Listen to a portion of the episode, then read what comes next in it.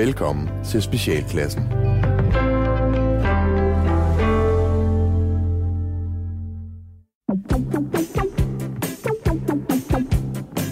Velkommen til specialklassen, et satireprogram her på Radio 4, hvor de tre gode venner, Gatti, Leffe og RAS giver jer et ugentligt sommerbreak for ordentlighed, struktur og moralsk forventning fra verden omkring jer. For verden er at lave, og vi tre laver ting i den.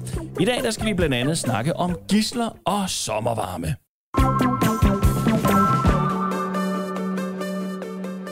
Kære Gatti og Leffe. Nu er vi jo tilbage her, for faktisk sidste gang, sådan rigtig inden sommerferien, inden vores sommerprogram løber af staten, vores sommerspecial. Men jeg skal jo stadigvæk lige høre, hvad har I fået tiden til at gå med siden sidst? Jamen, jeg har jo lavet det store ryg. Nu har jeg simpelthen lavet det store ryg. Vi har flyttet min kæreste Mikeens ting ind, og vi har flyttet min og Theodores ting ind i det nye hus. Og så har vi ellers bare sat på plads. Har der været nogle dumme overraskelser? Jamen, der har været det standard. Jeg ved ikke, hvordan det er, når I bor tingene i væggen, hvor mange huller I skal lave, før det er det rigtige hul. Og før tingene er nogenlunde i vatter og sådan noget. Jeg har haft et tilbagevendende problem med min elskede hustru, som ikke var så glad for at bore, men rigtig glad for at banke søm ind i væggen for at hænge ting op, og så tænkte der skulle den ikke hænge, så banker jeg et nyt hul. Ja, og når man river et søm ud, så flår du lige en halv væg med, ikke? Lige præcis, så kommer der sådan en halv væg med ud. Og hvor dejligt, ja. Jamen, jeg tænkte lige så meget, Gatti, i forhold til det der med, at man jo, når man inviterer en vampyr ind, så er det, de går bananas. Altså, og har du er der sket noget der? Har hun forandret sig? Jamen, vi er jo ved at få lagt... okay. Er der kommet nogle slemme overraskelser der? Nej, det er der faktisk ikke. Jeg kan se i baggrunden, at din cowboyhatte er der. Min cowboyhatte har min bog om Hitler, og min Funko Pop med Luke og Lea i The Trash Compactor. De står her. De må godt være der.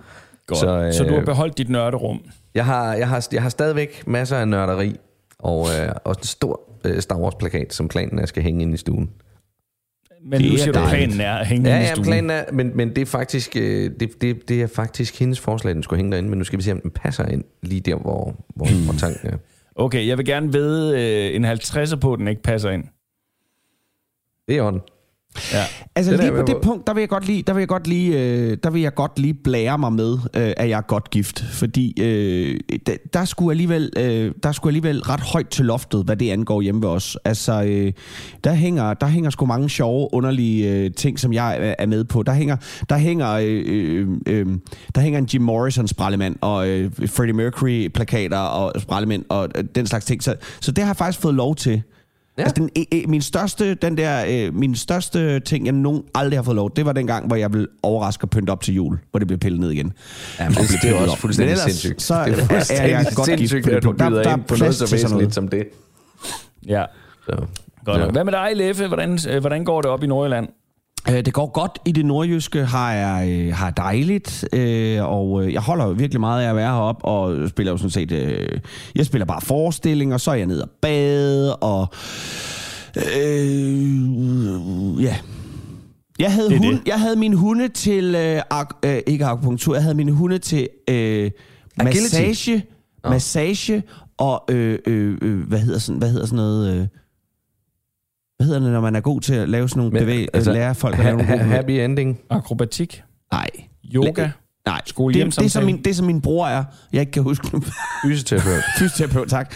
Ja. Det var ordet, jeg lidt efter. Jamen, det er også, fordi det var en mennesketing. Så kan man, det kan du ikke gå over. Ja, det kan jeg ikke forholde mig til. Nej, jeg var oppe hos en dygtig dame med vores hunde, fordi jeg tænkte... De skal have en lille treat, og det kunne også være fint lige at finde ud af, om de er helt okay. Og hun har fået mig til at købe et apparat med infrarød stråler til dem, til godt for deres muskler, som koster næsten 3.000 kroner. Det kunne jeg godt se, jeg skulle have. Men det er fordi deres far også går i infrarød sauna næsten hver dag. Det prøv lige at høre her, boys. Der er i det her sommerhus, hvor jeg bor, der er en infrarød sauna. Og jeg er mega hooked på det lort. Jeg sidder derinde næsten i en time. Og er fuldstændig afkræftet, når jeg kommer ud. Og kan ingenting, og har ondt i hovedet, og skal drikke en masse vand, og skal bare sove. Og det er skønt. Det lyder jo ligesom, når vi har holdt et møde. Ja, lige præcis. Ja. Jeg er blevet besjattet med infrarød sauna, og det er så sundt, så sundt. Det siger mig ikke en skid, det der infrarød sauna. Jamen, det er, fordi du ikke har siddet derinde længe nok. Jamen, det er, fordi du op, det er, fordi det ikke er varmt fra start af. Ja, og så giver du op. Det gider jeg ikke, det der. Jamen, det gider jeg ikke. Nej. Jeg skal have instant gratification, ellers er jeg videre. Ja. Ja. Det er godt.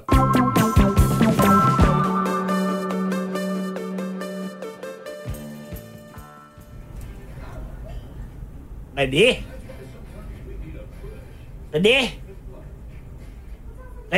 Ja? Hvad er det for en plakat, der ligger der? Det er fra Badehotellet. Der var nogle skuespillerne oppe i centret, så man kunne høre dem fortælle om, hvordan det var at være med i Badehotellet, og så fik jeg Amalie Doldrups autograf på plakaten. Jeg spurgte også, om hun ville skrive Lars Randers autograf, for det, den ville jeg også gerne have, men så sagde hun, at hun skulle gå. Mor har fandme også mange autografer. Flere end dig, René. Hvor er mors lille grønne bog henne? Den ligger på din mave, mor. Ligger den på mors mave? Ja, prøv at se her. Her har mor skrevet alle navnene på dem, hun har fået autografer på. Ja, mor, hun fik altid skrevet på brysterne. Det kunne de fleste godt lide. Ja, på nær Daimi. Men mor var faktisk heldig en del gange med det trick. Ja, trommeslageren fra Smoky. Og ham, der spillede keyboard i Toto. Thomas Helmi fra Thomas Helmi Jab. Hvad var der mere? Nå jo, René Dif. René. Mor har sgu knaldet René Dif. Han var lige kommet hjem fra deres tur rundt i Asien, og var helt bonget op på jetlag og kokain, da mor fangede ham ude på Burger Kings toilet ude i lufthavnen. Ja, der fik mor en helt særlig autograf lige på brystet, René. Jo, mor har knaldet Aquaman. Det er ikke ham, der spiller Aquaman. René Dif er der med i Aqua. Jamen, jeg siger, det er ikke ham, der spiller Aquaman. Det er Jason Samosa. Ja, men René Dif er med i Aqua. Jeg kender kun Jason Samosa, og han er Aquaman. Ja, René, men han er ikke med i Aqua. For satan, René. Mor fortæller lige om alle de autografer, hun har. Mor har også haft Paul Potts autograf på lænden i næsten et år. Fordi det var en tus, der ikke rigtig kunne i vask. Og Tuts kunne sige det. Vinnie, du ved, hende der havde med klumpfod og modermærket i ansigtet lige i fyld. Og nu skete det. Hun fik Bonnie Tylers autograf skrevet på halsen med den samme tus. Så blev hun fyret fra Bilka, fordi det måtte man ikke have, sagde de. Er det? Ja. Mor har også DJ Alligators autograf, og ham der sidste fra Ace of Bases, og Paul Hagen, og Liselotte Lohmann, og Rasmus Bjerg, og Anne og Sanne, og så næsten Lis. Mor var nødt til at få Tut til at skrive Lis, fordi til den koncert, der var Lis Sørensen så fuld, at hun kastede op i en højtaler. Jo, den højtaler, som din, Johannes Bibop, han fik stød i. Det er derfor, han går så skævt i dag. Det var den højtaler, René. Jeg fik engang Elton Johns autograf, men jeg fik den på en 50-kroneseddel, som jeg kom til at købe franske kartofler for. Ja, det er fint med dig. Mor har også fået Hella Jufs autograf. Du ved, hende med alle de sjove bøger, som mor hun falder i søvn til hver gang, hun prøver at læse i dem. Hun siger, de er sjove. Mor ved ikke helt, om autografen den er ægte. De ligner jo alle sammen hinanden, så... Og hvor virker du ægte nok? Hvad er det?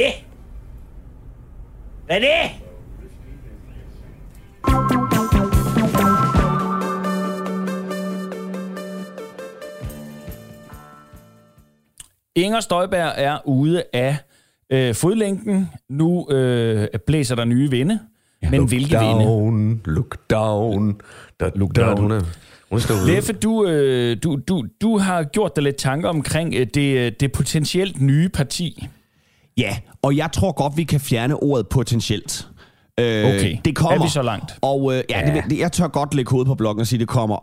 Og i den forgangne uge er der jo været 8-10 nye DF'er, der har meldt sig ud af Dansk Folkeparti. Og hvor går de mon hen? De sidder jo alle sammen og venter på... Altså, jeg tænker lidt, Inger Støjbergs nye parti, ikke? Ja. Det er for mig, det er for DF'er, som at stå derude foran porten til Roskilde Festivalen op til den åbner. Og når hun så siger, så er der parti, så vælter de ind med fadøl og dannebro og flæsk og sådan noget og i langbanen. Ja. Dannebro, spørgsmålet er, hvornår hun melder det. Jeg tror, hun melder det meget snart. Jeg kan bare ikke lige helt så meget ikke ind i det, fordi der skal jo rigtig meget til at være opstillingsting. Men de har jo alligevel en del medlemmer i Folketinget, som kunne blive potentielle Altså, så de kunne være klar til folketingsvalget, der kommer her i efteråret, ikke? Kun hvis de bliver opstillingsparate, jo. Og det vil sige, de skal jo nå at gafle de der 20.000 stemmer der, ikke? Jeg tror, det kan de klare på et kvarter. Det tror jeg også. Det kan sgu godt være. Det tror jeg.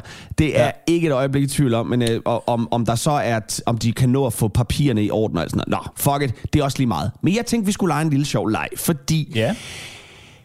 Der er jo mange partier derude, senest Moderaterne fra Lars Løkkes hånd, som jo, det er jo sådan et relativt, hvad skal man sige, kedeligt navn. Nyborgerlige, og så videre, og så videre. Og så tænkte jeg bare, Frie Grønne og hvad vi nu ellers har. Så tænkte jeg, lad os lege en leg. Lad os prøve at reelt gætte på, hvad kunne Støjberg og Tulles nye parti komme til at hedde? Ja, jeg har et bud. Fordi, Rabiaterne. Ja. Rabiaterne. Det er sjovt. Ja. Kunne det ikke være fedt? Jo andet end, at folk kan komme til at sætte... jeg tænker, at der er en del i deres vælgerhav, der kan have lidt svært ved stavning og læsning, som måske kan komme til at sætte kryds ved Moderaterne. Men okay. Ja. Så kunne du også bare være, de rabiaterne. Hvorfor står der araberne, mand? Ja. Hvad fanden? Rabiaterne, hvorfor står der? Eller rabinerne. Nå, hvad hedder det? Ja, de rabiate. Det går så, også, så tænker jeg, altså en del af Støjbergs kendetegn fra dengang, hun var udlænding- og integrationsminister, det var jo det der med, at hun ikke ville acceptere præmissen for de interview, hun var en del af. Ja. Eller fakta. Altså, jeg accepterer ikke den præmis. Det er rigtigt. Ja. Så det kunne jo være sådan noget, at de hed de faktafrie. De faktafrie. De nye præmisser. De nye præmisser, for eksempel, de andre præmisser, Den alternative sandhed. Her bestemmer jeg selv, ikke? Ja, alternative sandheder. Jeg tænkte... Jeg mener faktisk et helt reelt bud, ikke? Uden at skulle prøve at være satirisk eller noget som helst. At det kunne komme... Altså, det kunne faktisk godt hedde sådan noget... Det kunne hedde Dannebro, for eksempel. Ja.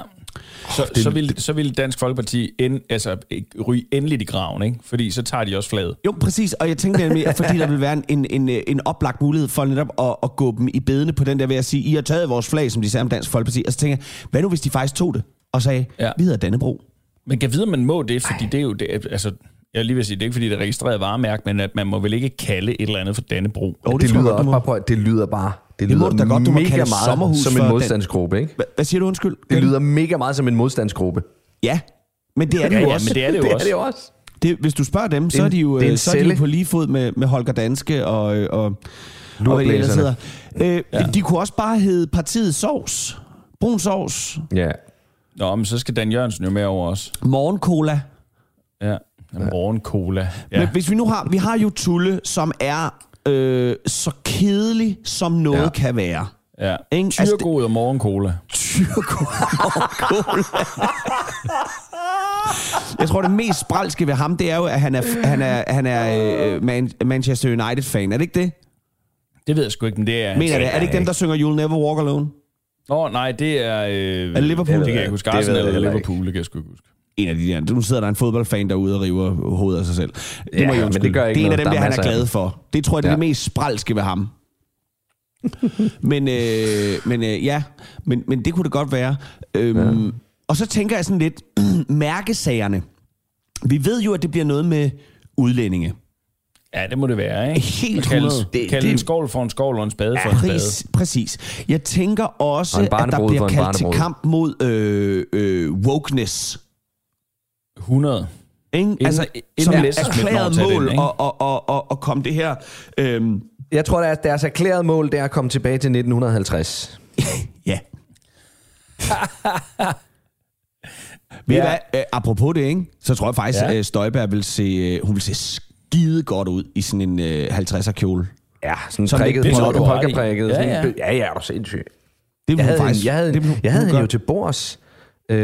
til revygala i 15. Ja. Der sad vi ved siden af hinanden, og hun er skidesød og skidecharmerende. Og rigtig pæn. Bagte du point? Så der sidder faktisk et potentielt medlem her. Det gør der. Kan de bagte du point og Støjberg der? Lidt måske. Gjorde du det? Ej, altså ikke bagte, men talte engageret med min borddame. Det var godt. Hvad talte de om? Det kan jeg med ikke. Hvem er Inger Gatti? Hvem er Inger Støjberg? Det ved jeg ikke. Jeg hørte ikke efter. Det hørte ikke efter. Jeg kiggede bare på hendes bryster.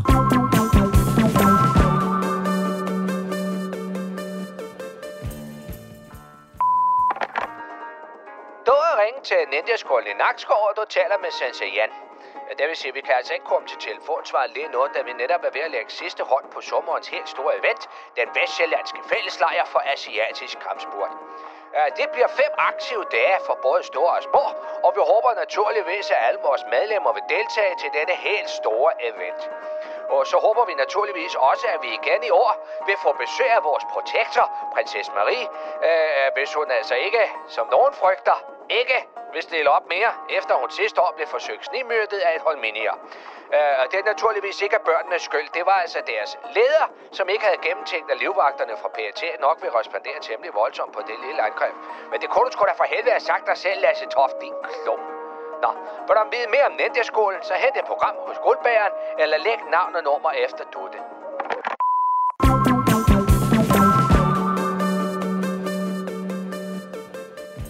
Du lytter til Specialklassen, et satireprogram her på Radio 4 til dig, kære nye lytter. Velkommen. Vi er glade for, at du er tunet ind og håber, du har lyst til at blive her til forsommerens sidste afsnit i den normale programflade, inden vores sommerspecial ryger over sendefladen her de næste 6 uger. Gatti, ja. Vi skal tale lidt om spioner. Det skal vi. Fordi du faldet over en historie fra Holland. Der er en russisk agent, som er blevet fanget i Holland. Og ja. Det, der er det fascinerende ved ham her, det er, at han har levet undercover i 12 år. Sådan helt ligesom tv-serien The Americans, så er der altså en russisk agent, der de sidste 12 år har levet som en anden person i et andet land. Måske skal vi klarificere lidt omkring den der serie, du henviser til, The Americans, som jo handler om en undercover-familie, hel familie, ja, det er rigtigt. Som bygger sådan løsligt på fakta og... under den kolde krig foregår den. Men det her, det er jo altså under den nuværende krig og sådan noget. Ja. Men det, jeg synes, der er fascinerende ved det, det er det her med at ligesom skulle bygge en identitet op, som kan blende ind i et samfund. Mm. Ja. Og derfor så vil jeg gerne lige høre jer, hvis I nu skulle infiltrere et land, hvordan ville I så skabe jeres identitet? Hvad skulle jeres identitet være? Der er jo også den mulighed at tænke, det er en frisk start. I behøver ikke at være agent for Danmark. Det kan bare være, at I gerne vil noget andet. Og have en anden personlighed. Det ved jeg da, at jeg nogle gange kunne trænge til. Lad os lege, vi er sat der af PET, ikke? Jo, ja, okay. Det synes jeg er en god præmis. Og så synes jeg, at det er PET eller er det FE, Forsvarets... De har begge. Så vil gøre det med FE, hvis det er udlandet. Det danske MI6. Så er det udlandet, så er det FE. Nå, op i røven. Men nu synes jeg, for at gøre lejen sjov, så skal vi give hinanden et land, hvor det skal foregå. Ja, okay, det kan vi godt. Godt. Så lad os starte med Gatti. Du skal infiltrere Portugal. Portugal. Ja. Okay, jamen så vil jeg... Så vil jeg lære at sejle. Jeg vil være sejler. Ja. Og så vil jeg være historiker og gå meget op i at restaurere gamle skibe, fordi det er jo Spanien og Portugal og alle dem her, er det ikke hvad Scottagama og Mongoliet? Jo, alle de der store søfartsnationer. Så vil jeg slå mig ned som skibsbygger og sådan en, der gik meget op i at fortælle, at der er stadig mere at opdage. Så vil jeg farve mit hår sort, jeg vil få transplanteret Ralles og Leffes kropsbehåring over på mig, sådan så jeg kunne blende ind. Tilsammen? Ja. Eller bestemte steder? Altså, er der noget Ralles kropsbehåring, du gerne vil have? Jamen, vi skulle bare al jeres kropsbehåring skulle bare drysses over mig. Som sådan en... som sådan en soft ice fra Næstved. Nemlig.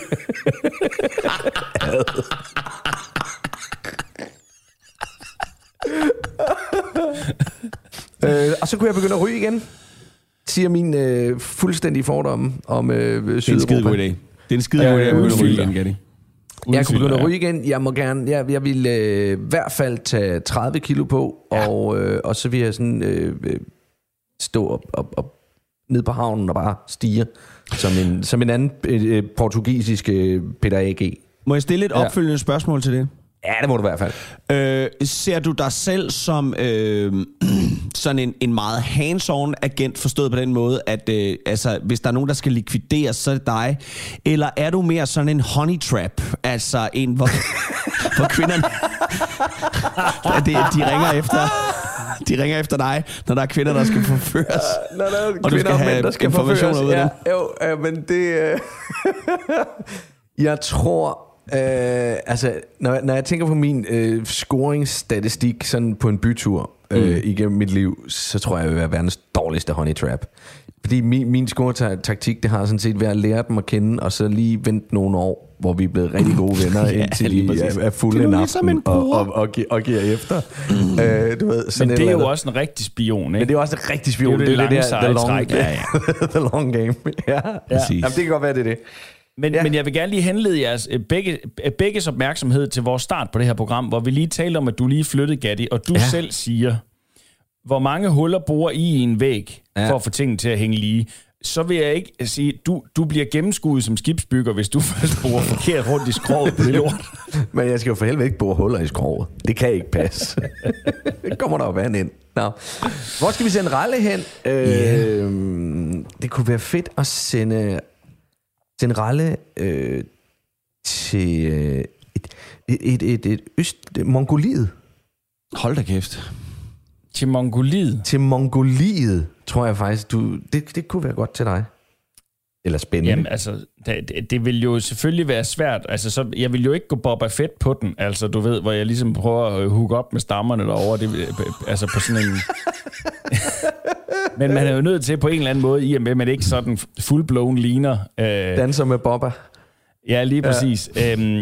Altså spørgsmålet, at man ikke var nødt til at tage en turistcykel med, ikke? Altså med sadeltasker og en cykelhjelm, og så påstå, at man er på vej igennem og punktere, og simpelthen ikke igennem 12 år kan få lappet det lort, så man er nødt til at blive hængende. Stå ved, at du er dansker, og at du... Ja, på den måde. Det er sgu meget smart, så der er heller ikke så stort et... ikke så stort en stor historie at holde styr på. For dig. Nej, det er jo det, fordi altså, hvorfor er han ikke som os? Ja. Ikke, jeg er jo ikke dumpet ned fra himlen. Altså. Nej, det er rigtigt.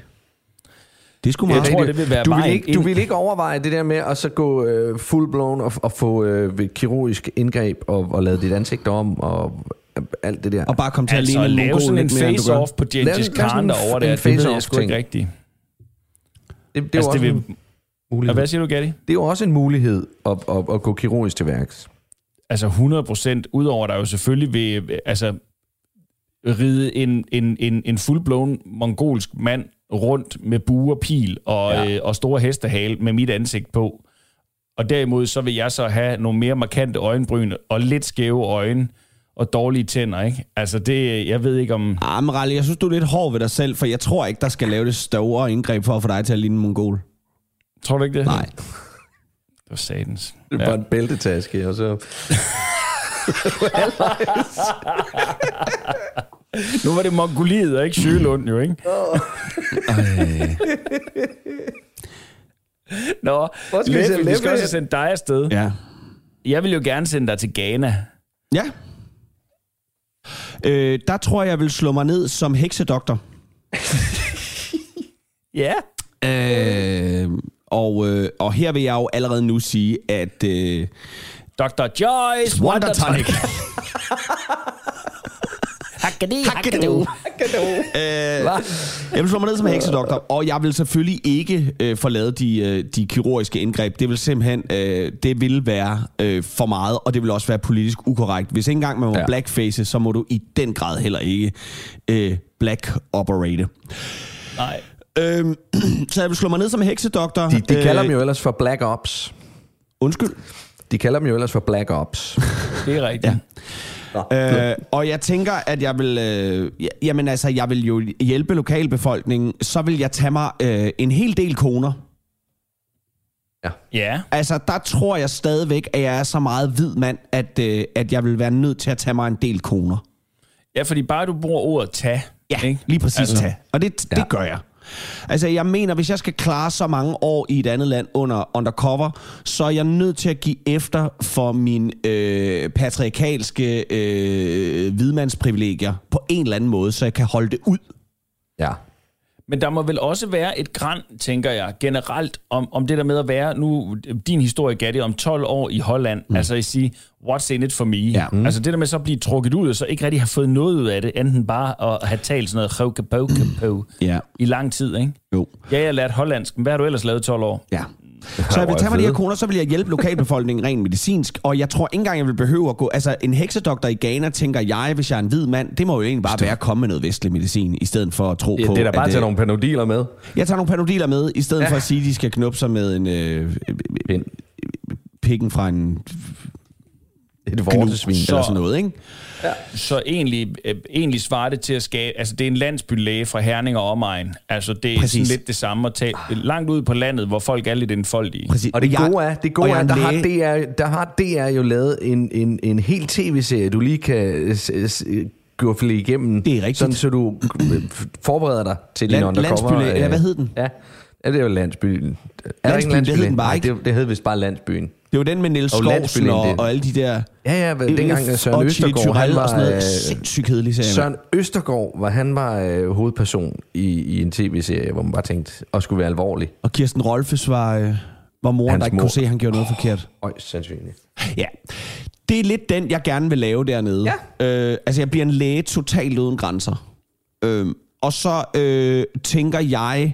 at jeg har fået opfyldt de behov i forhold til alle de koner, jeg har taget mig. Så jeg tror... og likvidering, jeg ved ikke, hvor god jeg vil være til det. Så jeg tror, jeg vil nok bare tappe folk for en masse information, når jeg er der og har dem inde på mine briks. Ja, og tage billeder med det lille kamera. Okay. Og tage billeder med mit lille kamera. Manipulere dem der. Ja, som jeg har... Ja.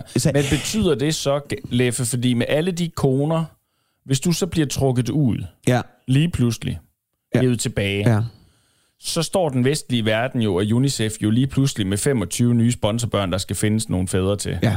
Eller mødre, og der tænker jeg, at den danske stat må stå mig bi. Jeg har for Danmark. Det kan jeg simpelthen ikke forestille mig, at den ikke vil. Nej, det kan jeg heller ikke forestille mig, at den ikke vil. Og om ikke andet, så ved jeg, at de er... Allerede hvis det var nu, så ved jeg da, at de er ved at gøre lejre klar i Rwanda. Og fra Ghana til Rwanda er der jo ikke så langt. Der ved jeg, at den danske stat har så meget empati, at de vil hjælpe dem i deres lokalområder. Men jeg vil blive en blanding mellem Slå Først Fred og Jørgen Leth. Og Dr. Mingle.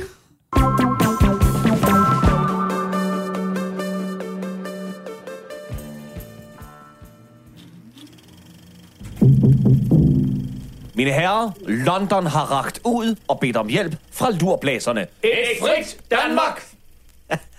Ja, ved I hvad? Så kan I godt finde lighterne frem. Nå, for filen. Og tændtøjet. For vi skal i gang med en god gammeldags ildspåsættelse. Ja. Det blev tidlig Sankt Hans i år. Det må man sige. Hvem skal futtes af? Jamen, det skal SS-kontoret nede i Eksgade. Sådan. Ja, sådan. Endelig. Ved du hvad?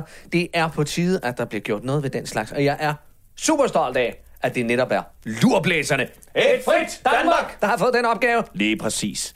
Og jeg vil sige, hver gang, når jeg kører forbi nede i Eriksgade og ser alle de der SS-officerer gå ind i de bygninger, ved I hvad? Så gør det ondt i mit hjerte. Ja, det gør ondt i mit hjerte. De gamle bygninger. Ja, jeg spørger lige... Ja, for jeg er en smule i tvivl. Ligger SS-bygningen i nummer 4 eller i nummer 16? I nummer 16. Nej, det er nede. Altså oven på tidene? Ja, oven på Dagbladet Tiden. Ja. De har første salen, de har også anden salen. Ja, så der skal ordentligt fut på.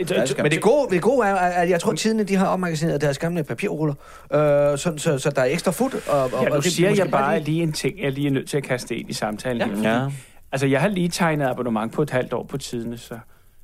Altså, jeg vil være en smule skuffet, må jeg nok sige, altså, hvis det er sådan, at de ikke kan leve op til leverancerne. Nej, det er selvfølgelig... Det kunne man sgu. Det er jo ikke tænkt over. Det havde jeg faktisk ikke tænkt over. Det er faktisk en ting, der kommer til at ramme rigtig mange helt almindelige danskere i den her aktion. Og ved I hvad, Per og Ejgild derhjemme, de elsker tegneseriesiderne bagerst. Ja, med smut. Ja.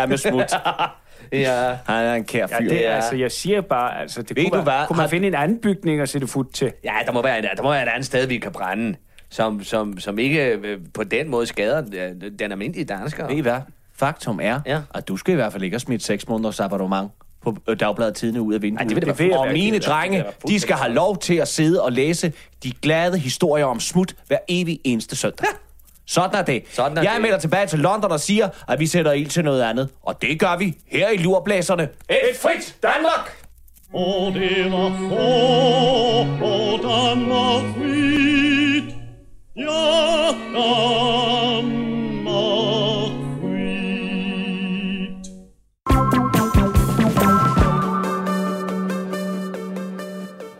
Nå, drenge, vi skal faktisk lidt over i den søde afdeling. Yeah. Fordi at jeg faldt over jeg ved ikke, man kan jo ikke kalde det en nyhed, men en historie, som alligevel poppet op på noget så bredt et medie som DR. Og det er faktisk en historie helt over fra Pennsylvania. Og det handler om, at der er to mennesker, der er blevet fanget i en chokoladetank på en Mars M&M-fabrik. Yeah. Og der er ingen, der ved, hvordan de er havnet derinde. Det melder nyheden ingenting om. Men det redningspersonale, der var, de måtte simpelthen skære hul i siden af tanken for at få dem ud. Og så kan man jo undre sig, har det været, apropos vores historie lige før, har det været chokoladespioner? Mm. Eller har det simpelthen været en form for gidselsituation?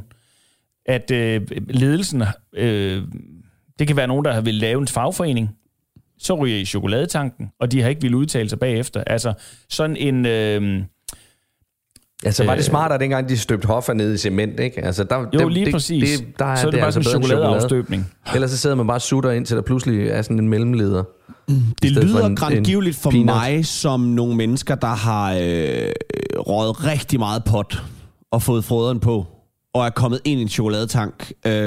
Fordi jeg kan selv huske det fra dengang, jeg yndede at ryge chokolade? Den type af tobak en gang imellem. At der er man enormt kreativ, når det kommer til det der med at få noget mad og lave mad. Hold kæft, for har jeg lavet mange mærkelige ting i et køkken. Jo, men chokolade, når du var skæv? Ja, det tror jeg... Ja. The Munchies, ja, okay. Jo, det tror jeg godt, man kunne ende dernede. Eller okay. Også så har det været et udviklingsmøde på den chokoladefabrik, fordi det har været en chokoladetænketank. Det tror jeg nemlig også mere. Det var niftigt. Ja, det kunne det selvfølgelig godt være. Du skal sætte dig ind i det at være en M&M, sådan så du kan udvikle den nye spændende M&M. Ja. Så altså, det er et mix af et kreativt procesmøde, og så en ny medarbejder i produktionen, der ikke lige vidste, hvilke mødelokaler, der blev brugt til hvad. Ja, det kan godt være, det er sådan noget, den dur. Ja. Det kunne du godt gå hen og altså være. Nevertheless, hvor vi lige så gerne fanges, hvis I nu engang skulle fanges. Altså, sæt de ikke var blevet opdaget. Altså, hvor længe kunne de leve på chokolade, ikke? Hvor vil I så gerne være fanget henne? Jo, men jeg har det også lidt, er det sådan blevet suget ind igennem sådan en chokoladerør, og så ind ned i tanken? Og det er sådan en Charlie og chokoladefabrikken. Fuldstændig Charlie og chokoladefabrikken.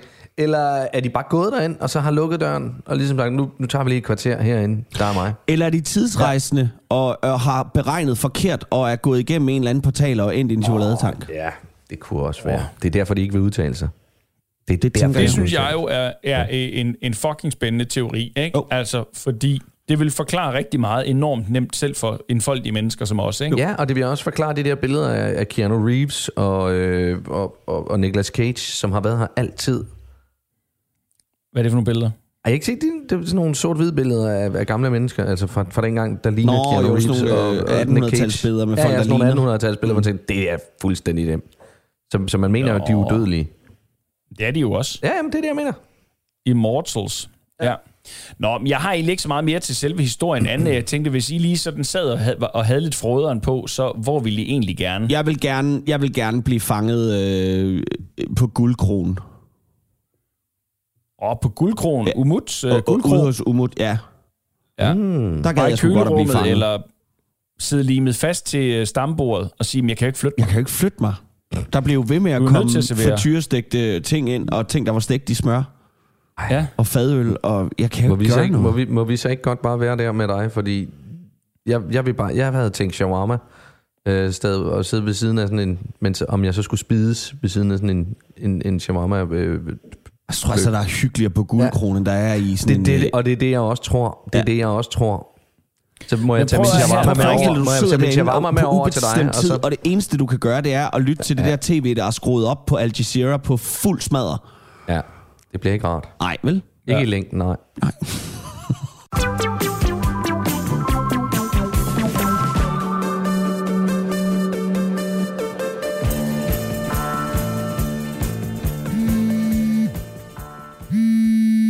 Ja, det er Jonas. Hej Jonas, det er Helle nede fra Bamsestuen. Hej Helle, er alt okay? Ja, både og. Mm. Nå, hvad nu? Jamen, vi har jo været på kanotur i dag. Nej, det er rigtigt, ja. Lukas Emil, han har virkelig glædet sig til det. Ja, det har de alle sammen. Nå, hvor fedt. Det er også sjovt for jer, sådan en tur. Ja, det er det vel. Det var jo egentlig Toge, der havde arrangeret turen, men altså, så valgte han jo, at han skulle til Nepal og trek i 6 måneder, så hænger vi andre på en tur, som han egentlig har arrangeret. Okay, ja. Det kan jeg godt se. Ja.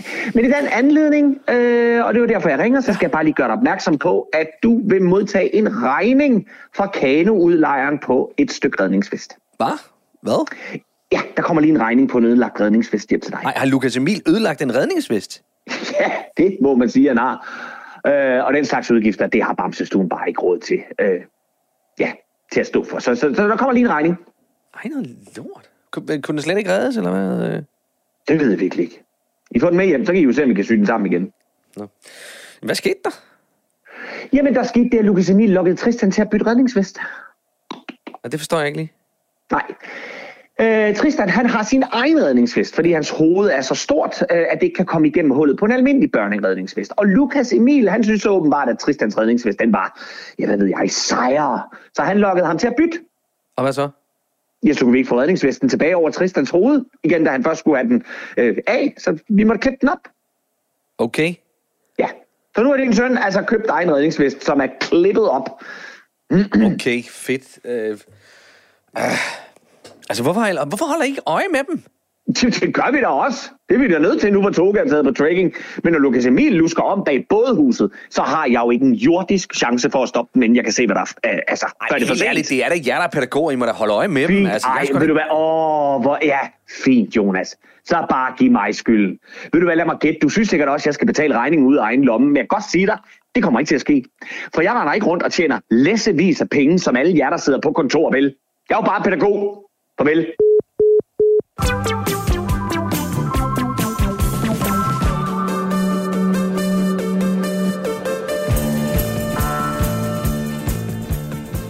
Intet specialklassenprogram, uden at vi skal en lille smule rundt i lokalsamfundet. Og Leffe, du modsat mig i Sønderjylland, jeg interesserer mig egentlig ikke nævneværdigt for, hvad der sådan foregår dernede, fordi alt, fordi alt det handler om Tour de France dernede. Oh, ja, det så det er sådan lidt, så alt andet ligegyldigt. Det er det eneste, der står noget om. Men i Nordjylland, hvor du befinder dig, der forholder det sig anderledes. Du engagerer dig jo i lokalsamfundet på en helt anden måde. Det gør jeg, og jeg mæsker mig i lokalstoffet, og jeg vil sige, at man er godt med heroppe i forhold til online-aviser. Der er virkelig mange. Ja. Og jeg har 2 små historier med i dag til jer. Og den første er fra det, der hedder Oplandsavisen. Og det er en avis, der egentlig laver oplandsting. Den gør det for alle regionerne. Men det er en historie om en pølsemand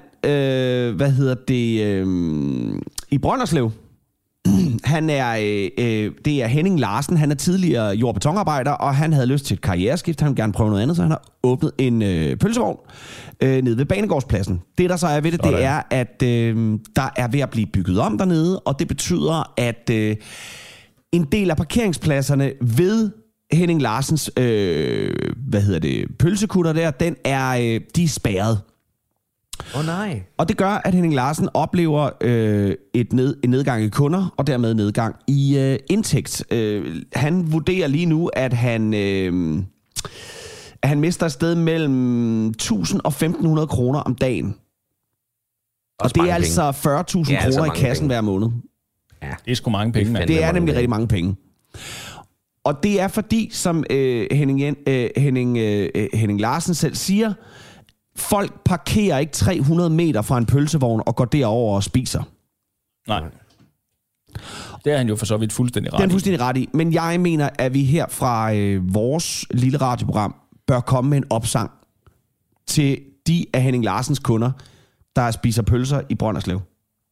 Ja, fordi de gerne vil, at der efter det her stilladsarbejde, eller hvad fanden det er en pølsevogn at frekventere. Ja. Så spænder man lige hjelmen, der går de meter. Lige præcis. Så sætter man lærlingen af derhenne, kører hen og parkerer og venter på, at han kommer tilbage. Ja, det er fandme altså, det, man gør. Og så skal man jo egentlig også bare se det, når vi kommer på den anden side af stillaset, så er det nu, du skal gå den ekstra meter. Ja. Ja, for jeg tænker jo også, der er jo også noget at hente i det her, ikke? Der er måske lige plads til et par pølser mere om måneden, hvis du sådan sammenlagt lægger din daglige besøg på 300 meter til sammen. Det bliver jo alligevel nogle kilometer. Det er jo det. Det er selvfølgelig rigtigt. Der er lidt kalorieforbrænding, der gør, at du kan få en pølse mere. Ja. Og derfor så tænker jeg, at altså det holder jo ikke det her. Altså på nogen som helst måde. Også fordi pølsevognen er en truet ting. Det ved vi jo også, at der bliver færre og færre af dem. Det gør der sgu. Og tankstationerne tager over. Men der findes altså ikke noget mere vidunderligt, end at træde ind i duften af sådan en skinkekutter der. Ej, altså, det er godt, mand. Ja, kogt vand og hjemmerørt remoulade, du. You det er betcha. Altså ikke helt tosset. Og lige præcis, altså også noget som en fransk hotdog, ikke? Så man en gang imellem lige skal unde sig selv og spise i en pølsevogn, fordi jeg er specielt dårlig til det, fordi når jeg så går i en pølsevogn, så vil jeg jo gerne have alt muligt andet. Ja. Men lige en fransk hotdog i en, altså bare lige for at blive mindet om, hvordan et sprødt brød og en ordentlig pølse smager sammen. Ja. Det er også imponerende, at tankstationer ikke kan finde ud af at give den. Altså, bare lave det ordentligt. Det drejer sig om 40 sekunder ekstra i den rester der. Det er der, helt tosset, at det skal være så vanskeligt at kreere en fransk hotdog. Nej, det er fandme skørt. Men jeg har det jo også sådan med pølsevogne, at hvis jeg skal på en pølsevogn, så gider jeg ikke sådan en øko-fancy røvskugle. Nej. Fordi, ved du hvad? Det er altså, hvis det er en pølsevogn, så er det hvidt påskebrød. Slutbrød. Og det er langlænder, eller en Steff Holberg-pølse. Eller hvad det er. Karl Stegger i svøb, du. Masser af snot, altså, masser af blod. Det andet, det er også et besøg, men det er bare et besøg et andet sted. Altså, det er virkelig en fejservogn, ikke? Og det kan noget, men det kan noget andet. Det er ikke en pølsevogn på den måde. Nej, det er det fandme ikke. Men jeg har lige det her. For jeg hørte en historie i går, som også omhandlede pølser, og det er egentlig lidt pudsigt. Det drejer sig nemlig om, at jeg kender en underviser på en anerkendt efterskole her i landet, og når hver fredag, fik jeg at vide, der bliver han lige ringet op tidligere om morgenen fra den lokale station, hvor der ligger en 7-Eleven, af hende, der har den, for lige at høre, hvor mange skal hjem fra efterskolen her i weekenden. Hvor smart. Fordi at der kommer op til 400 elever, der skal have pølser. Ja. Og det veksler altså mellem 100 og 400, fordi at den her efterskole er gået over til at være 90% vegetar. Jeg gik på efterskole på Viby Efterskole på Fyn, og der havde vi brokiosken, hed det. Og jeg ved ikke, om den er der endnu. Men dengang, og det er jo mange år siden, kære børn, men der kunne man få, der åbnede hun en pakke smøger, så man kunne købe smøger stykvis deroppe, du. Det var ikke pølser, men det var rød Cecil stykvis, og det var billigt. Ringede hun så også jeg til rektoren for at hente cola, så kunne man få en tår hver.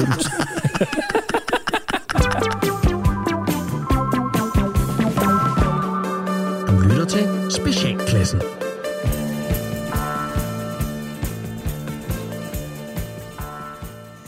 Så er vi tilbage her i Quiz med Lis, og vi skulle meget gerne have en lytter igennem. Hallo. Hallo.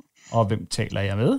Du taler med Morten Tillemann fra Rødekro. Goddag, Morten. Rigtig hjertelig velkommen her til programmet. Tak skal du have. Dejligt, at en af vores lytter havde overskud af tid til at ringe ind. Ja, men jeg havde lige en pause. Dejligt at høre. Dagens spørgsmål er jo ikke blevet gættet endnu, på trods af, at der er blevet ringet ind. Men inden vi kommer til gættefasen, så lad mig lige høre, hvad får du dagen til at gå med? Jeg er slagteriingeniør. Slagteriingeniør? Yes. Og jeg er simpelthen nødt til at spørge, hvad laver en slagteriingeniør? Jamen altså, jeg plejer at sige sådan lidt friskt, at det er mig, der designer dødsmaskiner. Altså, det er jo den nemmeste måde at få fragtet dyr, for når dyrene ankommer, altså til slagteriet. Hvordan vi får dem fra levende til døde til kød på din tallerken. Ja. Bum. Så det er, hvad du får dagen til at gå med. Spændende. Jamen, lad mig høre en gang, fordi vi har jo desværre ikke så meget tid. Men du har et gæt på dagens spørgsmål. Ja, og jeg synes, den er lidt sjov, fordi den måske kan Måske er det, har det lidt med mit arbejde at gøre også, men jeg gætter i hvert fald på et dødemandsknap. Ja, ja. Og hvad fik der på det spor? Jamen, det er jo det her med sidste livline. Ja, altså ledetråden. Ja. Ja. Jamen, nu skal du høre, Morten, det er faktisk fuldstændig korrekt. Og det kan jo være, at det var derfor. Jabadabadu. Grundet dit fag, at du måske gættede den. Uanset hvad, så kan jeg jo fortælle dig, at du har to ting at vælge imellem. Du kan vælge mellem en drikkedunk, en quiz med listdrikkedunk, eller en af de her eftertragtede PlayStation 5, som ikke er til at opdrive, men vi har altså fået fingrene i en. Ja. Jeg ved slet ikke, hvad det sidste er, så jeg tager en drikkedunk. Ja, jamen det sætter vi da pris på. En drikkedunk, og den får vi altså afsted til dig, Morten, i Røde Kro. Jeg må lige her på falderæbet høre, hvad skal du få resten af dagen til at gå med, når du kommer hjem fra arbejde? Ja, det er lidt spændende. Der skal jeg på et online-kursus i, hvordan man udstopper døde dværge. Tak fordi du ringede. Det var så lidt.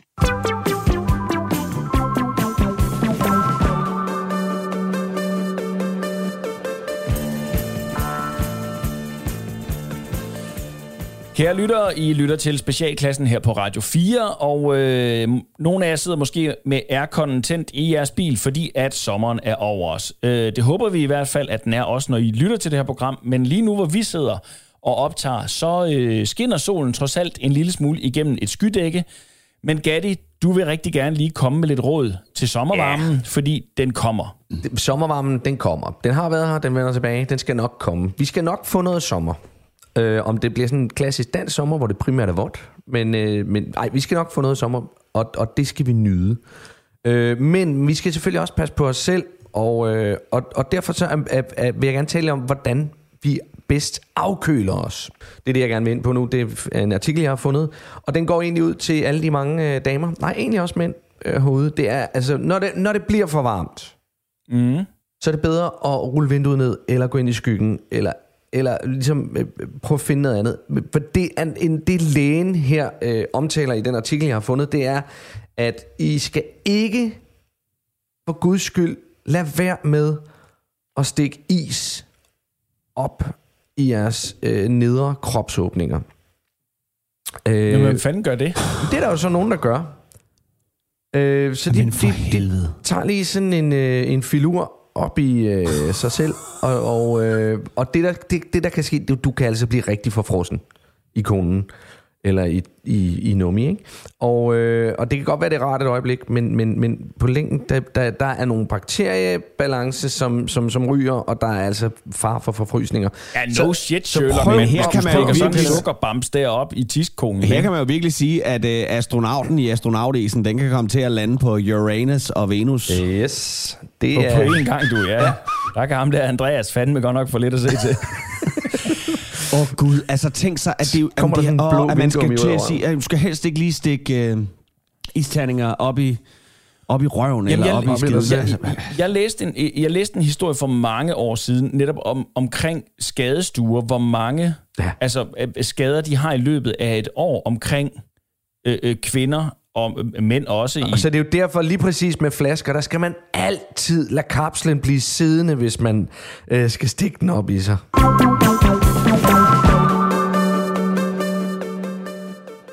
Du har ringet til Nationen-telefonen. Læg venligst din holdning efter bippet. Ja, det er Palle fra Kalmborg. Nå, så var der sgu lige pressemøde igen, og hold nu kæft, hvor var det godt, at Mette selv tog sig af det vigtige budskab. Nemlig, at man stadig kan få alle de vacciner, man vil, særligt hvis man er over 50 år. Hospitalerne, de er ikke presset, og vi ser stadig ikke flere dødsfald. Der er en ny variant, som smitter mere, men ikke er mere farlig. Danmark er i gode hænder hos sejmor Mette, og der er blevet shoppet nye, gode doser juice, som hedder booster og ikke 4., 5., 6., 7. stik, da det jo lyder som om, at første, anden og tredje ikke virkede lige så godt som almindelig flokimmunitet. Ja, Else, Edel, Børge og Ejner, de ser ind i en vinter, hvor de skal holde sig fra at slikke på gelænderet i offentlige bygninger, hvis de vel og mærke vil holde jul med familien og ikke de lungesvage i kapellet. Jamen Palle, hvorfor holdt Mette så et presmøde? Det skal jeg kraftedderrømme fortælle dig. Fordi der i næste uge kommer en kommissionsrapport omkring hele minkskandalen, som med al sandsynlighed vil holde statsministeriet til ansvar for det meste af lortet. Ikke at Mette som sådan kan ryge på det, for der er en del kanonføde blandt embedsmændene, som kan agere menneskelige skjold. Og alle sms'erne er jo som sagt gravet ned sammen med mængdene og slettet fra Barbara Bertelsens klæbehjerne.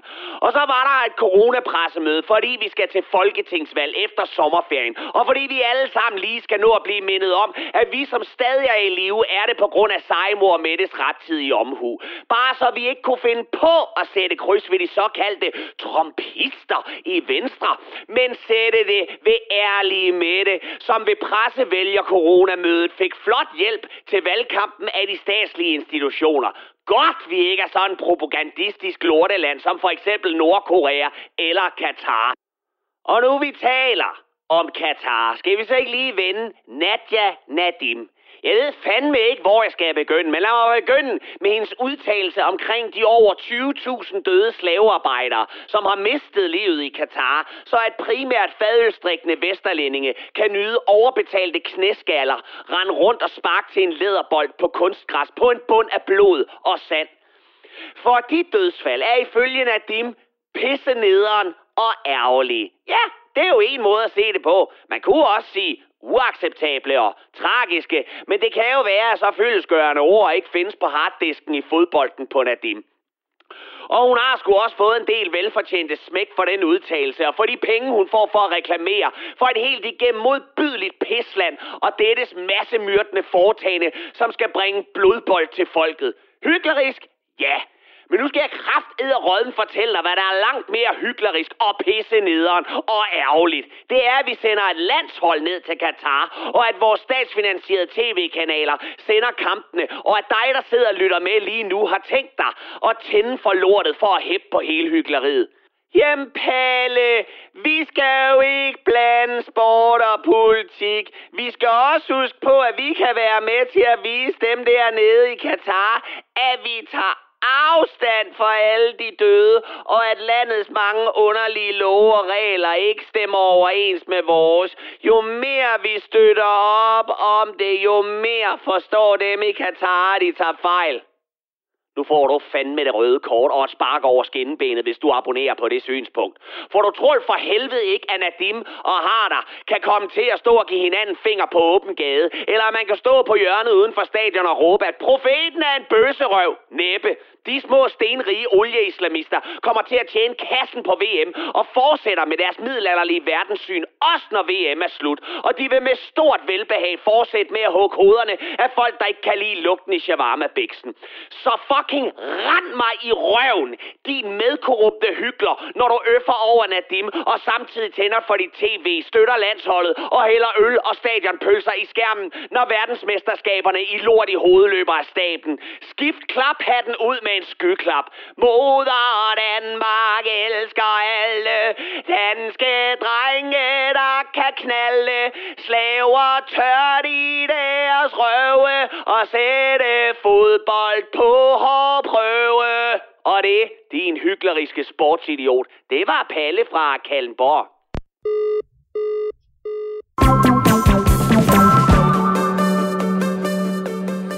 Kære lyttere, det her det var det sidste program i den her omgang af det normale specialklassen på Radio 4. Lige om lidt, så kommer der 6 ugers sommerspecial, og det er med Skrevby Cityforening. Yeah. Og Gatti, der er ikke så meget tid til lige at forklare om det. Lytterne skal næsten selv have lov.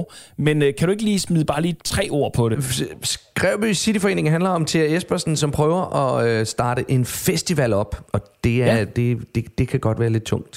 Fantastisk. Og det ved vi jo, at generelt alt, hvad der foregår i Skrevby, kan være lidt tungt. Det oplevede vi sidste år i sommerspecialen med Skrevby Camping. Og man kan sige, at Jan og Helle fra sidste år, Skrevby Camping, de dukker også lidt op. Fantastisk. Det vil vi glæde os til. Og så ses vi alle sammen på den anden side af sommerferien.